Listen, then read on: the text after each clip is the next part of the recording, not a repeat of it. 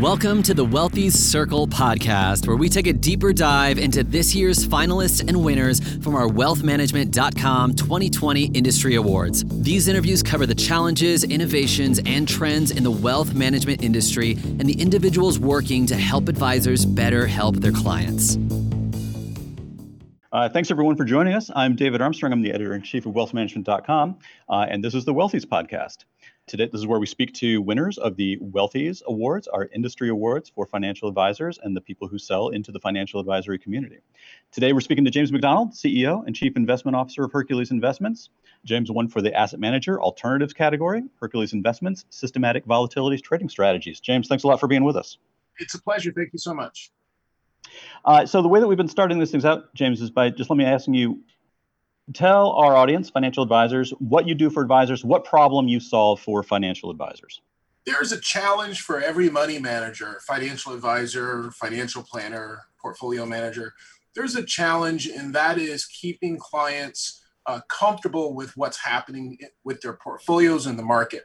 And there's been so much risk in this market that has not translated into changes in equity prices for the negative uh, there's a lot of confusion. And what we do is we capitalize on systematic volatility. And what systematic volatility is, it's the repetition of risk. And there are crowds, and then there are angry crowds, and then there are happy crowds, and then there are uh, fearful crowds. In any case, when emotions hit a crowd, they're more predictable. And we've seen this in stampedes for toilet paper, we've seen this in stampedes for music tickets whatever it is, people are more predictable uh, when they're excited in a crowd. And that's how I describe volatility. Volatility as a science um, is often debated because there are so many different tracking instruments for it. But I like to describe it as simply the crowd rushing to something. And we're experts at profiting when that happens. And so, for financial advisors and for investors who are worried about knee jerk reactions or perhaps a change in sentiment that perhaps devastates a stock holding uh, or investment portfolio. Yesterday, uh, President Trump tweeted that he was not going to negotiate the stimulus bill until after the election. Just that tweet, just the comment, you know, no legislative action, no material change, just the comment sent the market into a panic. We took a position in volatility prior to that because it was so low and we're able to generate a profit from that outcome. Not because we have a crystal ball, but because we recognize when volatility is low, when the crowd is quiet. When the crowd is quiet, it means that eventually that crowd is going to come back into action. And so, through various volatility vehicles, we're able to position capital to either profit from the eventual movement of the crowd in a dramatic way or protect portfolios uh, by giving some volatility exposure. And we do that systematically in that there are, cl- there are clues uh, in situations which always trigger fear and greed. Yeah, for sure. And this has uh, certainly been a season of volatility, right? I mean, uh, I don't know. In the past, uh, you know, since the whole pandemic uh, shut down, has it been feeling like uh, shooting fish in a barrel over there? I mean, volatility has just been all over the place, is it not? Well, you know, it would seem that way, but in reality, volatility has ground to all time lows in 2020. We've seen the 12 year bull market uh, capitulate, and it capitulated in February. And at that point, just before it capitulated, volatility was at a statistically impossibly low level. So we scooped yep. it up there. We didn't know there was going to be a pandemic, but we knew that it was a statistically impossible low. And so volatility had a huge spike. Obviously, the pandemic was a shock. And so volatility rose so high that it became impossibly high. At that point, mm. we sold volatility by selling call and put options just before expiration, collecting that time premium. That was a great strategy. But then the Fed came in to rescue. Uh, we've never seen a Fed lower interest rates twice in as many weeks. They came to the rescue, and there was a dramatic, dramatic uh, a rally in the stock market. And that dramatic rally pushed volatility again to very unsustainable lows. And we saw a very, very, very uh, good discount on volatility around June 11th uh, as the market kind of peaked at that point, almost an 11 day rally, almost unheard of. we got a spike in volatility then. And then at the beginning of the month in September, where we saw another uh, a big amazing rally. You know, August was the the highest rally month, second highest rally month in all of history, and so we saw almost an 11 day run on the Nasdaq, eight day run on the S and P and the and the uh, Dow, and so we took advantage of that as well. So we've had those three big spikes in volatility so far, and we expect another big one uh, ahead of the election. Yeah, for sure. And let me ask you this: I, it seems I think a lot of advisors out there are thinking the market where it's at right now can't last, cannot sustain where it is. I, it's it's it. I mean, you talk about the Federal uh, Reserve interest rates being so low, kind of inflating assets. It seems to be kind of running on sort of fairy dust a little bit. I think a lot of advisors have that uh, uh, perspective. Would you agree?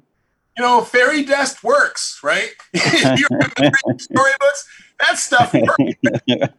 you want your favorite puppy or your your unicorn or your favorite car. Fairy dust works, and the fairy dust that the Fed has spread along uh, has allowed this market to run, and it may continue to support higher than average equity returns. But yes, there is an imminent uh, repricing coming. We are looking at a price earnings ratio, uh, whether it's cyclically adjusted, the Cape Shiller ratio, or whether it's just straight earnings uh, to prices. We are seeing the second highest levels in equity valuations. This is post September correction. We're seeing the second highest valuations that we've seen since just before the dot com bubble burst. And so, even if we remove the uh, element of the pandemic, which is certainly the biggest risk to the market, we're still overvalued. And so, when you put that in there, um, we certainly have to see some pressure coming in stocks. But then we've got the anomaly of when there's a crisis, uh, there are unprecedented steps taken, right? And so, mm-hmm. what the Fed has done, particularly with Powell coming out and saying they're going to hold interest rates for 36 months, that's an incredibly long time for a conservative central bank to project uncertainty. That's an incredibly long time. Um, and so, there's going to be some uh, complacency and some comfort from the big institutions about you know where these prices uh, can come down to. I do think we're going to retest the March lows, um, and at that point, I think you know the discounts will be there for some of the good names, and we'll get some buying coming back in. But you know, fairy dust works, and when it's fed fairy dust, we've seen now, we've been educated that it can absolutely support a market.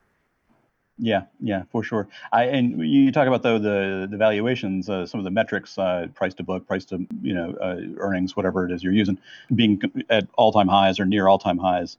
Uh, I seem to remember before the pandemic hit, people were also saying that, and that it was only the consumer, only the U.S. consumer that was keeping the market going. This is pre-pandemic, right?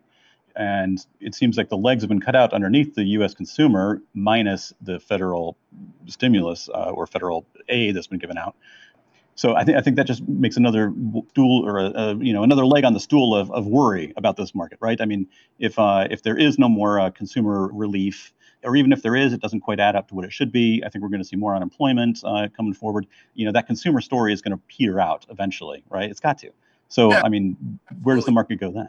Absolutely, and so you know, it's a good analogy to use a leg on the stool. And so consumers have had rough time of it. We're looking at employment pinches uh, in the retail sector, obviously, in the transportation sector, obviously, in the gaming and hospitality sector, obviously. As we keep taking off these industries, uh, which are most susceptible to painting from pandemic, as we keep taking down these industries, we start to see, you know, an aggregate level of income impact that will go beyond uh, the PPP program. It'll go beyond what the Fed can do. And that is going to have a disastrous effect on small businesses uh, and a disastrous effect on the economy, which is why the Fed did what it did. Those yeah. are the smartest people, economically speaking, in the world. Um, and thank God they're independent and objective, right? They're not trying to sell products or earn fees. They saw what was coming, they took those emergency measures. But we're a big economy and it's not going to be enough for the long term. And yes, the consumer is going to feel pressure that's going to matriculate to the stock market, the pressure that we're looking at, that we're t- paying close attention to outside of anecdotal observations, we're looking at what banks are, are receiving in terms of their loans. We're looking at defaults. We're looking at mortgage payment timing. We're looking at credit card payment timing.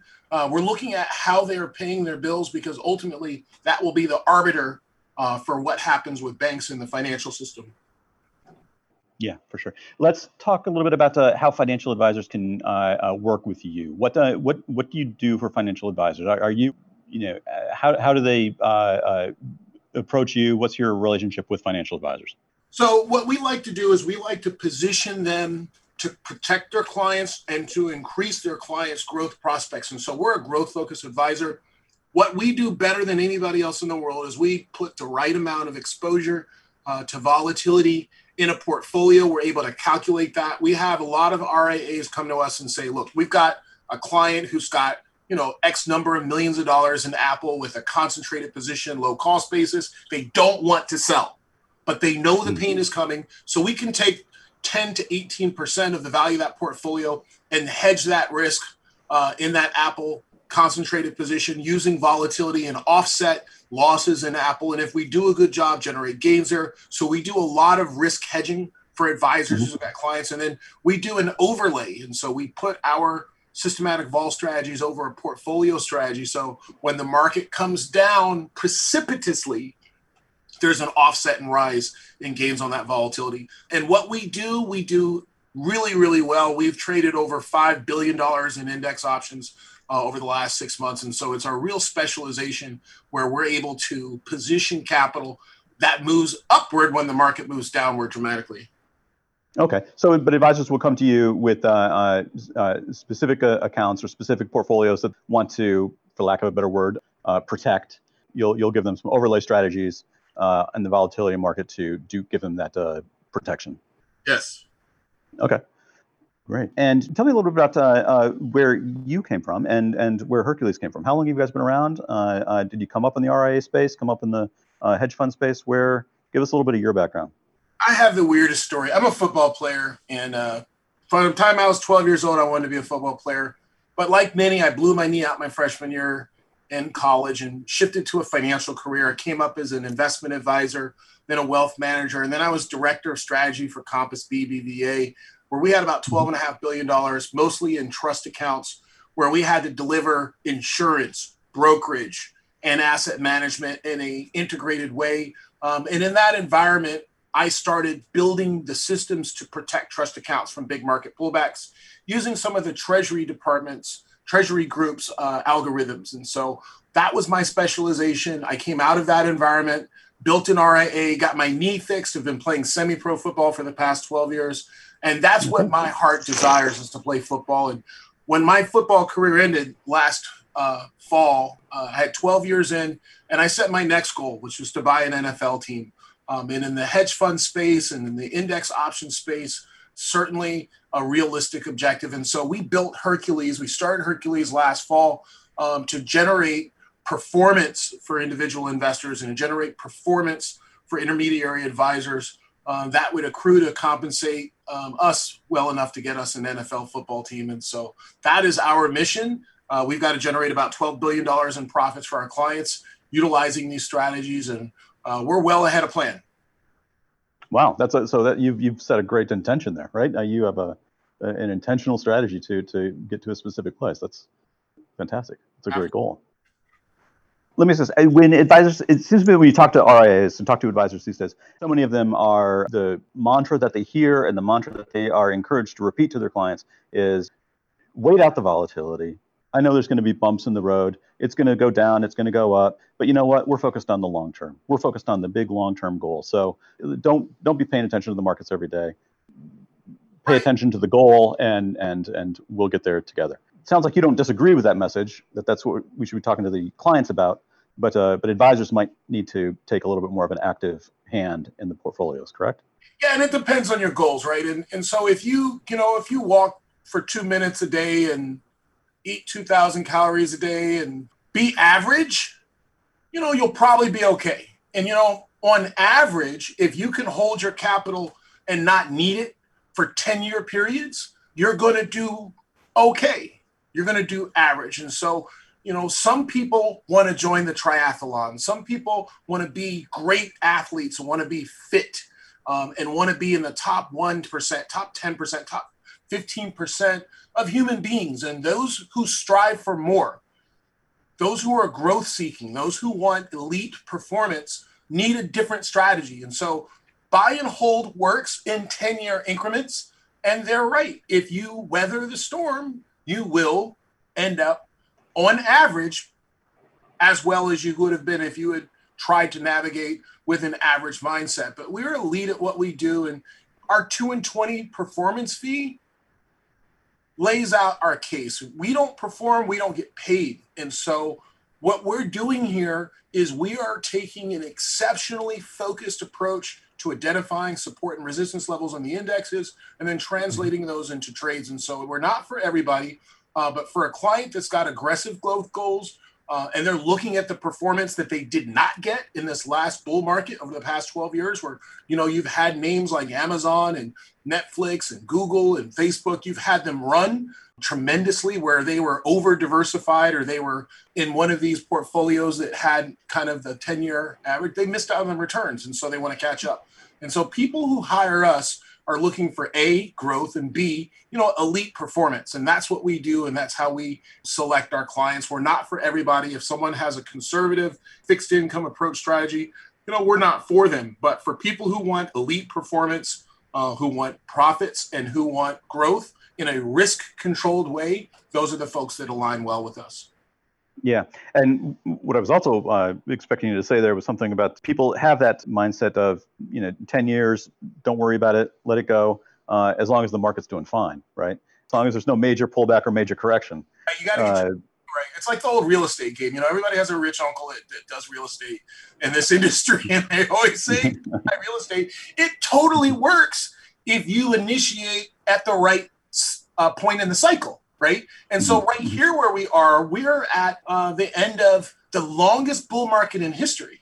And so, in all probability, we don't have a crystal ball, but in all probability, markets will be under pressure uh, in the near and the medium term. And so, if you are not all set, quote unquote, right now, um, you've got to take a systematic approach to identifying ways to grow your capital without just plunking it into the market and hoping and waiting for a recovery because we may see a market that's lower a year from now from where it is. We may see a market that's lower two years from now where it is, and three years, and so on and so forth. And we simply don't know. And so what we do is um, really, really target it for people who want growth and who want active management. But it takes skill. You can put a baseball mm-hmm. bat in a hundred uh, uh, baseball players' hands, but you know maybe one or two of those guys can hit 300 or better, right? You can put a football in every quarterback's hands, but maybe only one or two of those guys will have a touchdown to interception ratio um, that's favorable. And so everybody isn't great. You know, most people are average, and what we do, we're the best in the world at.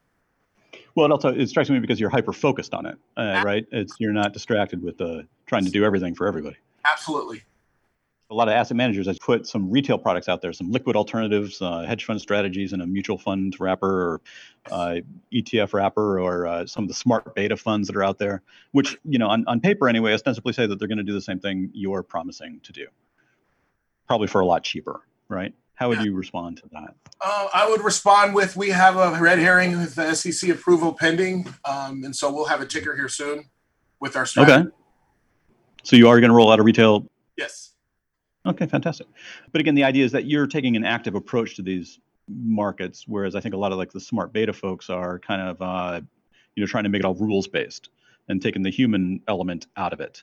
Right. You still see room for the human for the human element in the trading well, as a, as a so the human element is you know the behavioral finance is where we kind of trade. We're looking for the crowd and it gets difficult to explain, but in behavioral finance, they're basically assumptions that people people uh, as a group will repeat past behaviors, right? And so right. if that's true, we can take advantage of uh, volatility and we can take advantage of shifts between fear and greed systematically. That's why it's called systematic volatility. It's not guessing; it is rules based. We do. Okay, so you do have this in a, okay. You do have this in a rules based. We use formulae. We have dozens of libraries of algorithms where we get probability distributions and use calculus to determine what the win loss rate will be, and then execution um, is in the key. And you know, an algorithm doesn't know what Twitter is, right? Uh, algorithm doesn't doesn't know what a bankruptcy notification is or a plane flying into a building. So we do have subjective authority over the execution. It's not a black box strategy, um, but we wait, wait, wait for situations to occur that imply there will be a recurrence of human behavior from shifting from fear to greed. Um, and we've been extremely, extremely successful at it. It's even better when markets are under duress. People are more predictable when they're afraid. And so this market is really setting up for us to have a record uh, month again, as we did last month. Yeah, for sure. When you're out there talking to advisors uh, and you're, you're talking about your strategies, are you noticing a, uh, a, a greater interest in this kind of thing uh, just because of where we are in the markets? I mean, has the has the the have the phone's been ringing off the hook? Have the inbound marketing thing's been working? You know, I mean, it seems to me that this is what we do is almost unbelievable. It's almost not believable. When we're earning 30 cents on the dollar of assets we manage, right? And a typical advisor may earn one or two cents. And how is that possible? It's systematic vol, it's two and 20. And so when we talk to an advisor, we have to first understand what their economic goals are. And of course, it always has to be suitable for the client. Um, but in the reality, when you're trading options contracts and you're correct and you're accurate, um, and there are big moves in these indexes that are not predictable but consistent in their behavior. So loss management and loss minimization is, is very, very efficacious. We're taking a lot of advisors and really, really, really growing their income. And we 5x and 10x advisors' income. And we have to prove that we can do that because it's almost not believable um, but the math works when you execute these trades right. And so when we talk to advisors, you know, A, their clients have to be growth focused. B, it has to be suitable. We're talking about index options, you know, probably one of the most dangerous securities out there uh, and options. And so it has to be suitable for the client in that way. But then once we make those alignments, uh, we are growing accounts in a market that's declining. And to your question, there's absolutely more interest now because in the previous six months, people are just opening their statements and the uh, accounts higher than it was the month before. You know, people are comfortable when their accounts are growing. And it doesn't mean their accounts need to grow a lot, but as long as they're positive. But now the market has stopped going up, at least as of last month. You know, heck yeah. If someone is saying my portfolio of clients, their balances are going to go down, Apple is not going to keep hitting new highs every single day and my fees are going to go down, my income's going to go down. And if there is a black swan, or if there's a tail event, or if there's some type of furthering of risk, this market could come off dramatically like it did in March. All the gains since then would be wiped out. And then there's more downside below. And so there's certainly more interest now that the market has stopped going up and that we've established ourselves as being credible. You know, to be taken seriously in this industry, you have to produce results um, and so we do have GIPS compliance performance numbers that are eye popping, and that helps a lot from where we mm-hmm. started. And, you know, we're very fortunate and blessed and lucky um, to be recognized by wealthmanagement.com as well. There's a lot of people who compete but don't get an opportunity um, to perform and to perform well. And we've been able to do that. And, you know, the media is picking it up as well in the past seven days we've been highlighted by CNBC and Wall Street Journal and Fortune and Forbes and Kiplinger and Barron's mm-hmm. and Bloomberg. You know, and that's not an accident. It's because what we're doing is really working, um, and we're excited about it. And we're excited about our partnership with WealthManagement.com. Yeah, well, it's great. You know, it's uh, it's wealthmanagement.com. It's the you know we have a team of independent judges that uh, vet all of these entries, and and they were excited about your entry and, and enough to to give it the uh, winner in the alternative space, and and it was a crowded field. There's a you know a number of uh, asset managers compete in that space. So congratulations again to you and your team there, James. Thank you. We're really excited about it. And uh, thank you, everyone. Uh, I think, uh, James, unless you have any last uh, comments. I would like to say one thing that doesn't get talked a lot, talked about a lot in our market is, um, you know, in past crises, they've been triggered by global events, and you know, no pun intended, but you know, the contagion of weak markets happens, and we haven't talked a lot about the weakness of the central banks around the world compared to ours. We know our Fed can come in and do whatever it needs to do, but other big developed economies like South Africa and Brazil and Russia, they're looking at very, very, very, very precarious fiscal budgets. And mm-hmm. so we're keeping an eye on that. We want advisors to be aware of things might be okay here, but if they are uh, declining and deteriorating abroad, that'll eventually come get us. So let's just keep our eye on the international picture as well.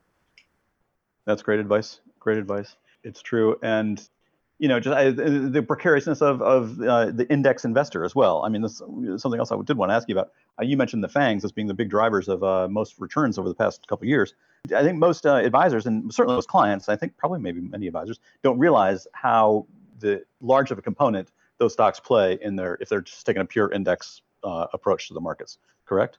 Yeah, we're over 23% last time I checked. The S&P's constituents was in tech, and you know, in our industries of advisors, we've seen more diversified indexes. You know, big oil and Berkshire and General Electric and industrial companies would smooth out those indexes. Now it's tech, tech, tech, and healthcare, right? And so we definitely yeah. want to be sensitive. We're really excited about a product that's coming out from NASDAQ called VolQ, V O L Q. And it is a volatility product for the NASDAQ 100, which gives us a more laser precision to target protection and or growth from tech. And that obviously that index, the NASDAQ 100, uh, it's going to have more focused, effic- uh, efficacious impact on a portfolio because all the things are in there. And then all the big healthcare companies, the pharmaceutical companies that are trying to find cures for this virus are in there as well, all of them. And so we're really excited about that product VolQ as a tool um, to help advisors protect these portfolios that, you know, maybe the portfolio isn't all tech, but maybe most of the gains are tech, right? And so mm-hmm. we're really looking forward to using VolQ uh, to lock those gains in.